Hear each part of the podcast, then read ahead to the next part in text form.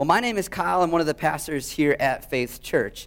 And uh, y'all get me for Palm Sunday, which I'm excited to be here, and I am thankful for the opportunity to uh, uh, preach.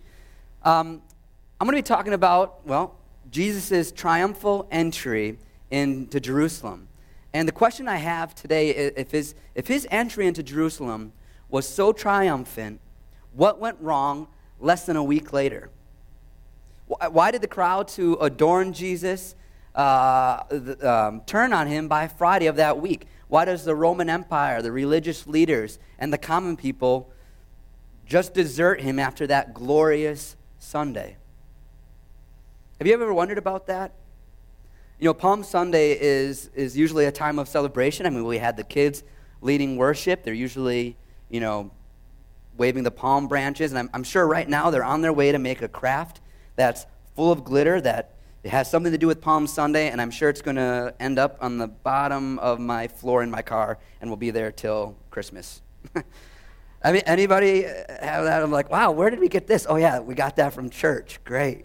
You know, I, you know, being a dad is, is pretty incredible, and um, my daughter is super kind. You know, because I find all these different snacks in the seat cushions of my car, and I really think she's just keeping an eye out for me. She's thinking of me just in case I get hungry, right? The crumbs, I can just go back there. French fries, she leaves French fries for me.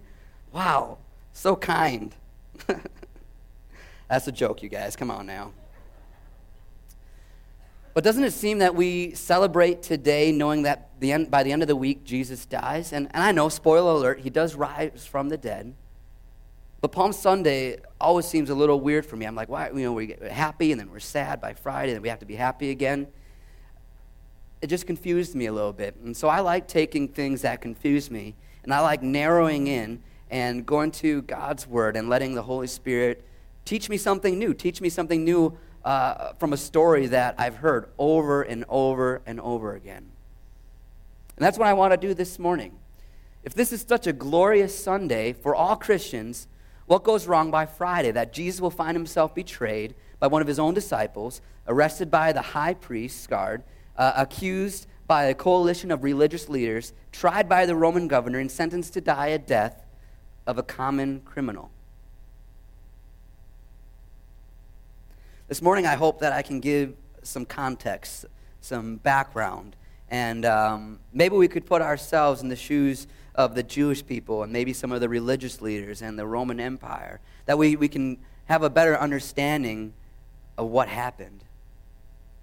I pray that today will be a start um, as we prepare our hearts um, as we head into Passover week. Um, and Good Friday is this Friday, and like I said during announcements, we have a Seder meal that will be presented by Jews for Jesus. And like I said, the, the Seder meal is a symbolic meal made up of several different components that are used to retell the story of how God delivered the Israelites from ancient Egypt into freedom. And this is the event for the whole family. And we get to use all our senses. We'll be tasting things, we'll be smelling things, we'll be seeing different things. And I know there'll be some worship music. Um, the Jews for Jesus, they're coming from New York. So this is actually a pretty uh, a big event, and it's free, completely free. You can sign up. We have a 5 o'clock um, service and a 7 o'clock service. So you can sign up by the adult information counter. Be sure to, to write your name now so we, can, we know how much to prepare for. But before we go any further, hey, let's just pray together, and um, then we'll continue uh, opening up uh, God's Word. So, dear Heavenly Father, I just thank you uh, for this morning. I thank you um, that we're all able to be here and uh, worship you, Lord. I thank you for um, the kids who just led us in worship and the leaders and, and the, the teachers that are pouring into our kids and uh, allowing them to sing truth and, and to be able to hang on to the truth that they are a child of God and that you love them so much. And you love us as well, Lord. I just pray that um, you give me your words as we dive in to the scriptures, your word. In Jesus' name we pray. Amen. Well, the Jews celebrated Passover as a commemoration of their liberation from God, for God um, from slavery and oppression that they experienced in ancient Egypt. And so the Passover started on the 15th of the Hebrew month Nisan. And it's not the car, it's a Hebrew month. It's, it's uh, would have been March um, in our calendar. And it lasted for seven days. And the celebration revolved around the temple in Jerusalem, which the Jewish people would offer sacrifices. One of the sacrifices they would offer is um, the first fruits of barley. Barley was one of the first fruits that would ripen, um, one of the first grains to ripen um, in ancient Egypt. So they'd harvest that and they'd be bringing that to the temple for a sacrifice, as well as they'd offer animal sacrifices um, to uh, atone for sin. Um, that's what they had to do back then. And, and so this was um, a celebration that resolved, revolved around the, the temple in Jerusalem. And so we're going to see, we're going to be in John chapter 12, and we're going to see Jesus is making his way, uh, along with hundreds of thousands of other Jews, um, to Jerusalem for this celebration. We'll be in uh, John 12, 12, and so we can throw that scripture up. Otherwise, if you need a Bible, um, we're now putting our Bibles on racks um, as you're coming in um, to the sanctuary. But if you need a, Bible, you can raise your hand. One of our ushers will get um, it to you. Um, otherwise, everybody has a Bible on their smartphone, right? And I'll have it up on the, on the, the, the screen there. But it's important that, the, to see where um, this is all coming from, to be able to look for yourself in God's Word and not just take my word for it, but take a look at, at what it is. And so this is the day before Jesus enter, enters Jerusalem, the day before um, he's there for Passover. And he makes a pit stop in Bethany. And so let's turn to John 12, 1 through 11. It says, Jesus, therefore, six days before the Passover, came to Bethany, where Lazarus was, whom Jesus had raised from the dead. So they made him a supper there, and Martha was serving. Lazarus was one of those reclining at the table with him. And so there's something we can learn here, all right? This is really, really important. It's, it's, it's, in, it's in the scriptures here. So if somebody raises you from the dead, what are you supposed to do? You throw them a party, you throw them a dinner. Hey, I just want to make sure you guys know that if you ever experienced that. Got to got to have a party for that person in their honor, right? And so that's what they were doing uh, for Jesus because Jesus had raised Lazarus from the dead. He says, Then Mary then took a pound of very costly perfume of pure nard and anointed the feet of Jesus and wiped his feet with her hair. And the house was filled with the fragrance of the perfume. But Judas Iscariot, one of his disciples who was intending to betray him, said, Why was this perfume not sold for 300 denarii and given to poor people? Now he said this not because he was concerned about the poor, but, he was, but because he was a thief, and he had the money box and he used to pilfer what was put into it. Therefore, Jesus said, Let her alone so that she may keep it for the day of my burial. For you have always have the poor with you, but you do not always have, with, have me. So those of you who remember their literature class would probably be like, whoa, he is foreshadowing his death right here. Um, but I don't think they caught that. The one thing I want to point out is what if we worship Jesus the way that Mary did? Mary was all in. You know, she, she didn't really care what was going on around her. She didn't really care what people thought um, about what she was doing because she was worshiping Jesus. It was just her and Jesus. And that's really what worship should be about. It's between you and Jesus. You know, 300 denarii was worth uh, a whole year's worth of wages. It was a lot for Mary to be able to do that, to give everything that she had. What would it look like for you to worship Jesus with everything that you have. And I'm not, I'm not talking about giving all your money or, or anything like that. But what about your heart while you're here on a Sunday morning, even as we're singing uh, worship songs? You know, for me, sometimes I can, get, I can make worship about myself because I start thinking, oh, what will people think if I start singing off key? Or what if I'm not good enough? What if I'm not a, you know, a very good musician? Or I start making mistakes um, when I'm playing guitar or playing piano, and I'm taking the focus off of Jesus and I'm putting it on myself. Or how about it, we're concerned, like, you know, I don't know what my neighbor's going to think of me if I start raising my hands in worship. Or, you know, what happens if I start singing, you know, I don't really have a good voice, or whatever is, and, and, and you're concerned about what other people are doing around you. What would it look like to be like, hey, Jesus, you're here, I'm here, and I'm going to worship you because of who you are and what you've done for us? That's what Mary was doing. Mary realized that this is the Messiah. I'm going to give everything I have to him, and I don't care what other people think. I think that's beautiful. You know, our culture has become very good at suppressing our emotions. We're always worried about other people. Let's not do that. Let's, let's, let's be a church that, that worships Jesus. Him, me and Him. Amen? Let's continue. The large crowd. The large crowd of the Jews then learned that he was there, and they came him, not for Jesus' sake only, but they might also see Lazarus, whom he raised from the dead. But the chief priests planned to put Lazarus to death also, because on account of him, many of the Jews were going away and were believing in Jesus. Now, the chief priests and the religious leaders have already conspired that, hey, this Jesus guy is not good for us, because the religious leaders were concerned um, but not because they were concerned about his safety. They were concerned that Jesus was challenging their way of life. They were comfortable. They were part of this um, oppressive culture. They were uh, a part of this like domination system that would keep people in the place. And so they had a lot to lose. They had their power that they could lose. They had their position. People knew who they were. And so they conspired that they had to get rid of Jesus, but now they have to get rid of Lazarus because Lazarus is living proof of who Jesus is and what Jesus uh, had done. He had raised Lazarus from the dead. Y'all following me? You good? You found this? Great. Hey, I'm going to say get it. Y'all say got it, and I'm going to say good. Get it? Good. So I just want to make sure y'all are tracking for me. It's going to get, we're going to go deep here. So the religious leaders didn't like that, so they had to make Lazarus die again. They planned to kill Jesus. So now we get, I want us to hang on to that just for a moment, though. So hang on to that, uh, and we'll talk more about those religious leaders. But as we continue, on the next day, the large crowd who had come to the feast, when they heard that Jesus was coming to Jerusalem, took the branches of the palm trees and went out to meet him and began to shout, Hosanna! Blessed is he who comes in the name of the Lord, even the King of Israel. Jesus, finding a young donkey, sat on it. As it is written, Fear not, daughter of Zion. Behold, your king is coming, seated on a donkey's coat as it is written.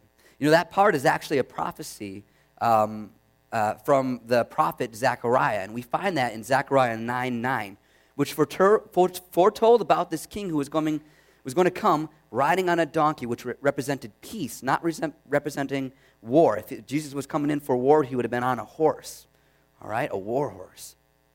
But there's more to this passage than just a description of Jesus' means of transportation. The prophet Zechariah is speaking to the whole entire nation, all right? And the prophet is reassuring the people of Judah that God has not forgotten them. And this quote from the prophet Zechariah, when he is saying, as it is written, reassures the people. And, the message that they're really hearing is God will deliver us from a nation from the oppressor. In this case, it was Rome. I want to read that whole entire prophecy from Zechariah 9, starting um, verse 9 through 13. It says, Rejoice greatly, daughter Zion. Shout, daughter Jerusalem. See, your king comes to you righteous and victorious, lowly and riding on a donkey, on a colt, the foal of a donkey. And I will take away the chariots from Ephraim and the war horses from Jerusalem, and the battle bow will be broken he will proclaim peace to all the nations. He will rule, uh, his rule will extend from sea to sea and from the river to the ends of the earth. And as for you, because of my blood of my covenant with you, I will free your prisoners from the waterless pit. Return your fortress, you prisoners of hope. Even now, I announce that I will restore twice as much to you. And I will bend Judah as I bend my bow and fill it with Ephraim. And I will rouse your son, Zion, against your son's Greece and make you like a warrior's sword. And so the Israelites, the, uh, the Jewish people, they're hearing uh, this prophecy and they're thinking to themselves, man, this Messiah is going to make everything right. He's going to, um, uh, he's going to restore our strength as a nation. We're not going to be oppressed anymore from the Romans. We're not going to be oppressed by anyone. And, um, and so this is, what, this is what the Jewish people were thinking because they're remembering this, this prophecy from the prophet Zechariah as Jesus is coming in. All right? And they're shouting something. What are they shouting? They're saying what? Hosanna. Blessed is he who comes in the name of the Lord. And this is really important in setting this all up. It's really exciting, actually. And when I first learned and, and I read about this and I read some of the commentaries, it just blew my mind. I love doing a lot of like the, the research to give us all context. But this word Hosanna translated to, uh, to Lord, save us. And so they weren't saying these things just at random. And now the, the New Testament uh, was written in Greek, and the Old Testament was written in Hebrew. So we actually, the Greek got their translation of Hosanna from, uh, we got our English translation from the Greek translation, which got it from the Hebrew translation. And the Hebrew word is Hosha'ana. Can you all say that? Hosha'ana. Hosha'ana. And it means, Lord, save us. And what's really neat is that this word Hosha'ana only appears once in the Old Testament. And that's Psalm 118, 25. And so if we turn there, it says, Please, Lord, save us. Please, Hosha'ana, save us. Please give us success. Bless the one who comes in the name of the Lord. We bless you from the house of the Lord. So the, so the Jewish people, they're not saying these things at random. It wasn't like saying, well, what should we say? Then it became a slow chant. Like they were quoting uh, this saying from the Old Testament Lord, save us. And if we go back up one verse, Psalm 118, uh, chapter, verse 24, it says, This is the day that the Lord has made. We will rejoice and be glad in it. Now, how many remember that song, uh, you know, the This is the day? You guys remember that? This is the day that the Lord. We should totally bring that back. What do you think? Bring that song back. We'll make it popular again. Anyway, th- this psalm that, that David wrote, so they, they say that David wrote this psalm, Psalm 118. And it was a psalm that was written hundreds of years earlier. And it, it was a song about God's goodness and his faithfulness in David's life then. But it's also a song that acknowledges God's goodness for the future. It was a song that declared, we're going to trust what these prophets are saying, that there will be a Messiah and he will save us. All right, y'all, y'all following this? To the Jewish people, this wasn't just any day that the Lord has made, because they knew that the Lord had made uh, every day, but this was the day. This was the day that they had been looking forward to for hundreds and hundreds of years. You want to know how they knew this? This is, this is going to get pretty sweet. So there's a prophecy um, written in Daniel, all right? Daniel chapter 9. And Daniel was written 530 BC. When was Daniel written? 530 BC. That's 530 years before Christ, all right? This is when Daniel wrote. And he says this Know and understand this. And so Daniel is trying to write down or explain a vision that he had from the angel Gabriel. The angel Gabriel was telling him this.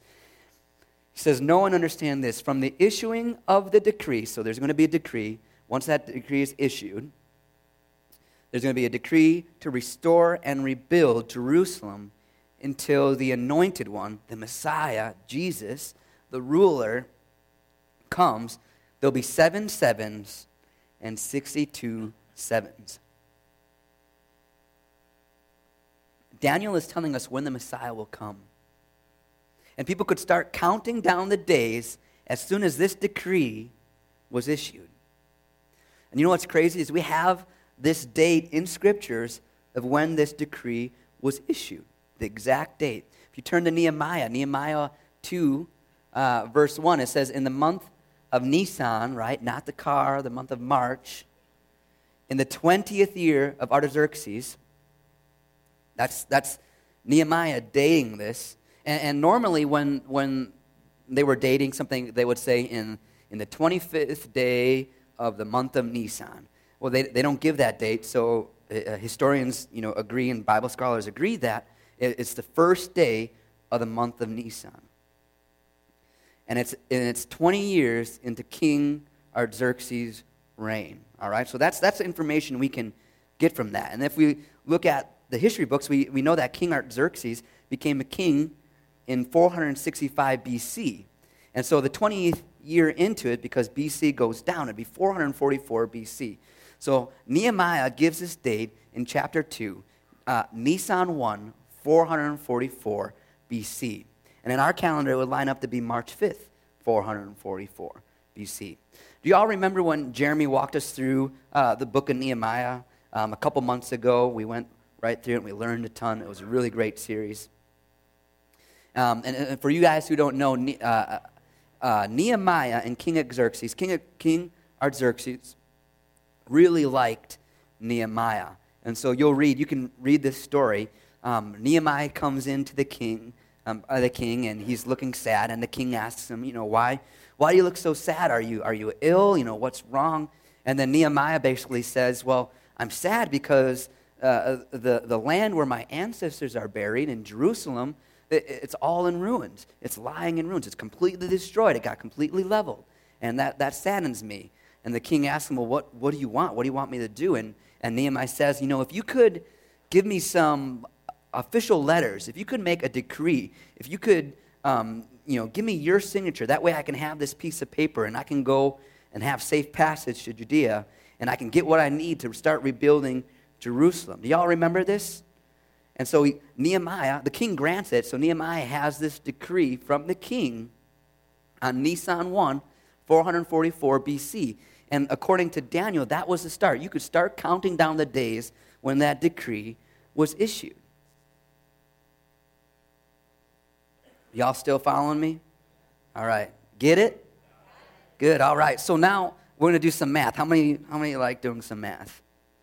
Right. Yep. I don't like doing math, so I had to double check my work. You can double check this too. So, in the, pro- in the prophecy that Daniel was saying, it was, it was seven, seven, uh, seven, seven periods of seven. I got, I got to say that right. First, it's seven. Yeah, seven, seven year periods. Okay, now that I didn't confuse you. Seven, seven year periods, which is what? Seven times seven is 49. and there will be then, he says, 62 seven year periods, which is 434 years. And so if you add that, 434 plus 49 is 483 years. Yay, math. So, from the issuing of this decree, you can count off 483 years. And that's a, that's a really long time. And now the Jewish calendar basically has 360 days to it, and that's taking into account like the lunar calendar and the solar calendar. And that's, that's the kind of the average you get is 360 days. So if you take 483 years and you multiply it by 360 days, you get 173,880 days. So if you take that date that Nehemiah gives, March 5th, 440 BC, and add 173,880 days, you end up on March 30th, 33 AD, which was Palm Sunday, the day that Jesus came riding in on a donkey. And that's why everybody knew to say, Hosanna, Lord, save us. You are the Messiah. Save us. They've heard the stories of Jesus doing the healing. They, they heard the stories of, of Jesus raising people from the dead, doing all these miracles. Excuse me. But they also knew what the prophecies had said. That wasn't new information for them.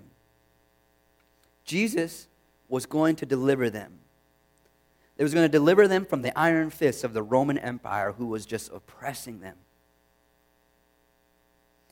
Can you guys feel the excitement that maybe uh, the Jewish people could have been feeling? This is a day that they have been waiting for so long. The longing. Can you sense the longing that they were feeling? Everything that they hoped for was so close. The prophecies were all lining up. Jesus was coming in on a donkey, just like Zechariah uh, uh, predicted. I want us to hang on to that just for a moment. Hang on to that for now. Did you guys know that Jesus' procession uh, into Jerusalem wasn't the only one that day? Wasn't the only one that the city of Jerusalem saw? Roman histori- historians record that uh, the governor of Judea, which was Pontius Pilate, led an enormous procession into the western side of the city. It was a procession that displayed uh, a panoply of, of Roman power. I mean, you can imagine uh, uh, the cavalry and the war horses with its massive muscles popping out, foot soldiers after foot soldiers in their armor and their helmets and their spears, and they have, in, they have their swords made out of the hardest steel that they could find. They have bright banners.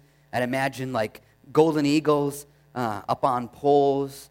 And I imagine the sound of, of marching feet, beating drums, and the sounds of weapons clinking together. Just an enormous force, an enormous display of power and strength. You know, the standard for the Roman governor to be in Jerusalem, um, the Jewish capital, for its large religious celebrations during their festival, like the Passover. And they knew, the Romans knew what the Jewish people were celebrating. They were celebrating freedom from another oppressive empire. That was what Passover was all about, remembering. and so uh, Pilate and the Roman uh, centurions and everybody had to be in Jerusalem so that they would discourage any uprising, any revolt against the Roman Empire. They didn't want the, the, the Jewish people to get any funny ideas. If you look back in history, you'll find out that the Romans um, occupied the land by conquering the Jews and their king like 80 years earlier. All right? And then the last major uprising happened in 4 BC after the king um, Herod the Great died. And that was just when Jesus was a baby, right?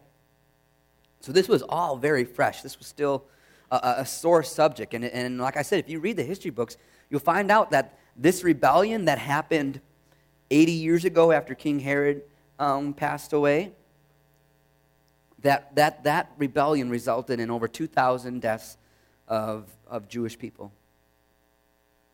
And so Pilate's entry into Jerusalem was meant to send a message to the Jews and to those who might be plotting against uh, the Roman Empire. It was a spectacle that was meant to show the strength of the Roman Empire. It was meant to intimidate and get the Jewish people to think twice by joining such a rebellion, rebellion if it was just slated to fail. Obviously, as Rome was such a powerful, powerful empire. And they were showing that. The two processions could not be more different in the messages that they convey. One, we have Pilate leading the Roman centurions, which asserts the power and might of the Roman Empire, who, who crushes anything in its path and anything that opposes them. It's by brute force. Then we have Jesus riding on a young donkey, which embodies the peace and the tranquility that the shalom, the peace, shalom, the peace of God brings to his people. And I'm not sure if, if they knew it, but those who watched that day faced a choice.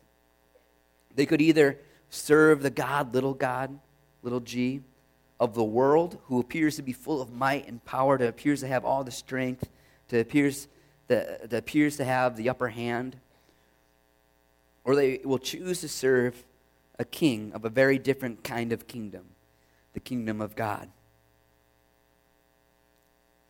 You know, I once heard it, uh, a quote, and it, it goes something, you know, leadership is about disappointing people at a rate that they can tolerate or, or a rate that they can absorb. And by the end of Passover week, Jesus will have disappointed the crowd and the people, the religious leaders, everybody at a rate faster than they could stand. And they will turn on him. Even those closest to Jesus, the 12 disciples, will either betray him outright or they'll flee in fear um, or confusion.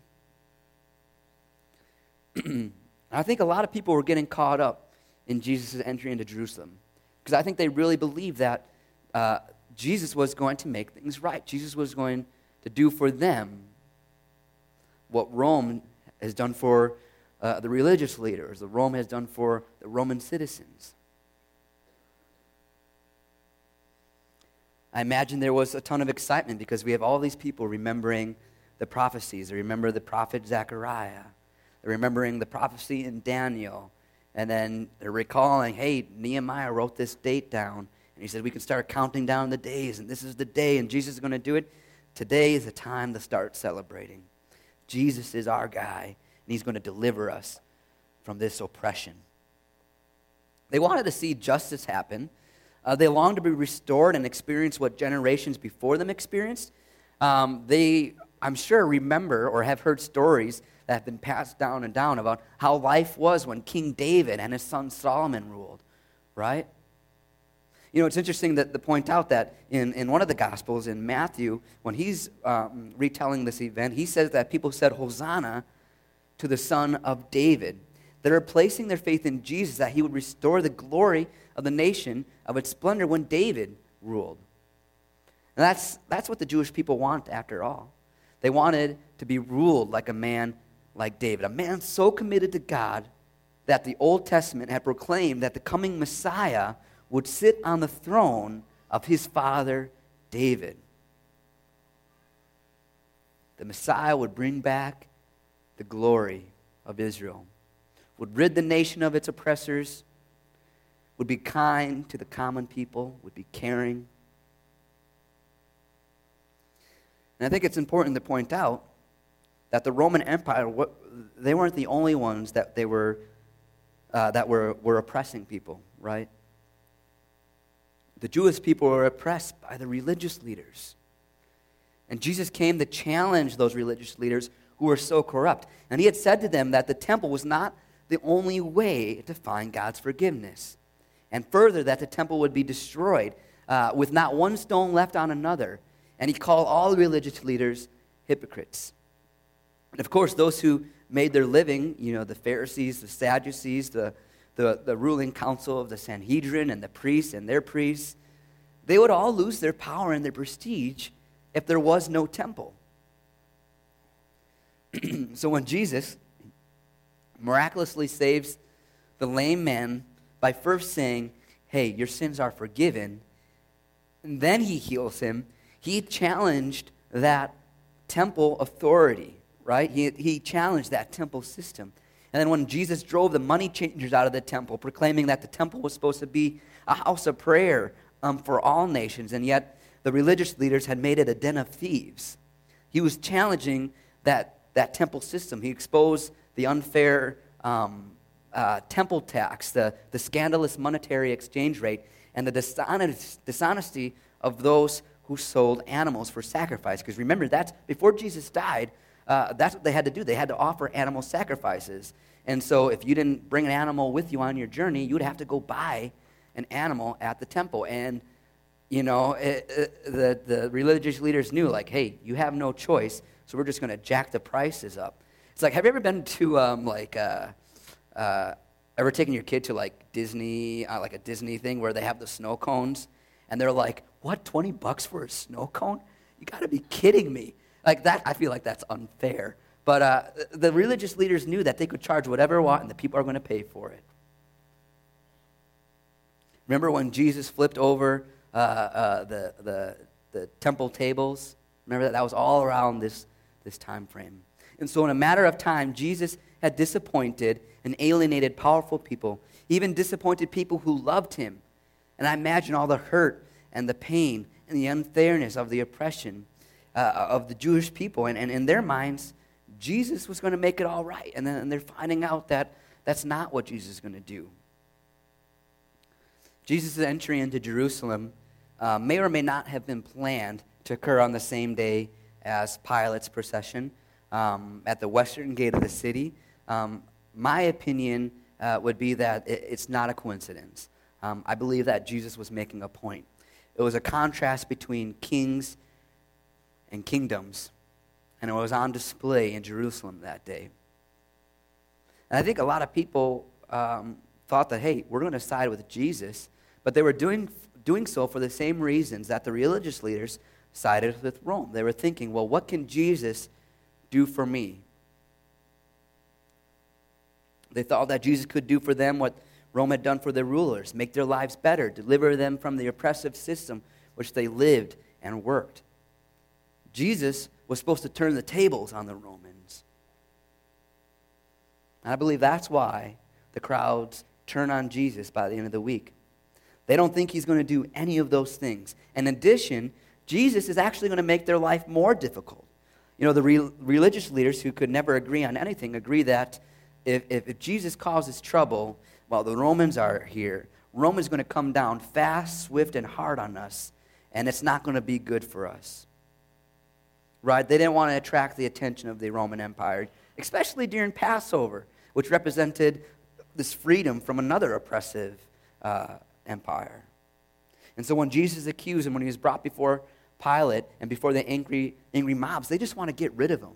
They don't want him causing any trouble. They don't want to be, you know, stirring things up. They realize that, hey, Jesus is not going to do what we thought he was going to do, so let's just, just get rid of him. He never defeated the Romans. He never dissolved the unfair tax system. He never put common people in charge of the government. And furthermore, he never would. And to appease the crowds that, that gathered in Jerusalem, Pilate had the custom of releasing uh, a prisoner. And a lot of them were actually just political prisoners. But on this day, in the last week of Jesus' life, Pilate offers the crowd a choice between Barabbas, a known robber, or Jesus, a failed Messiah. And fearing that if Jesus were, released, that he'd just start all over again, the crowd just begged for Barabbas to be released and for Jesus to be executed. And, and, and not just by any means, crucify him was the cry. Because crucifix, crucifix, crucifixion, crucifixion, I can say that word, was the one form of capital punishment that would show Rome that the Jews are completely loyal to the Roman Empire. And this would humiliate Jesus even in death. It's interesting in that prophecy in, in Daniel in chapter 9, the last verse of that chapter, it says this And after the 62 sevens, the anointed one will be put to death and will have nothing.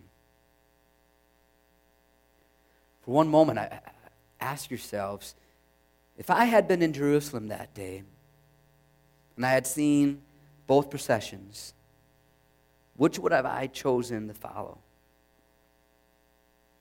I think it's a choice that we make each day to choose power and might, to choose what is easy, to pursue money, pursue success, pursue things of this world, or choose love, which Jesus represented, coming in on a donkey, and then Him giving His life, laying His life down Love can oftentimes, and I would say is, more difficult. The choice, we can either choose to do things the way things are done or the way God intends them to be. Two possessions, processions, two ways of doing, thing, doing things, and two choices. Out of love, Jesus laid everything down. He was left with nothing going into Passover week, I think it'd be important for us to reflect and remember the choice that Jesus made for us. Take some time to prepare our hearts as we, as we go in uh, and reflect on Good Friday and then celebrate together as he raised, as on, on Easter as we celebrate his resurrection. You know, Jesus made this choice to be rejected by his own people, to be abandoned, and to be treated unfairly, and to give up his position, to give up everything. And yet he chose to love by taking his cross.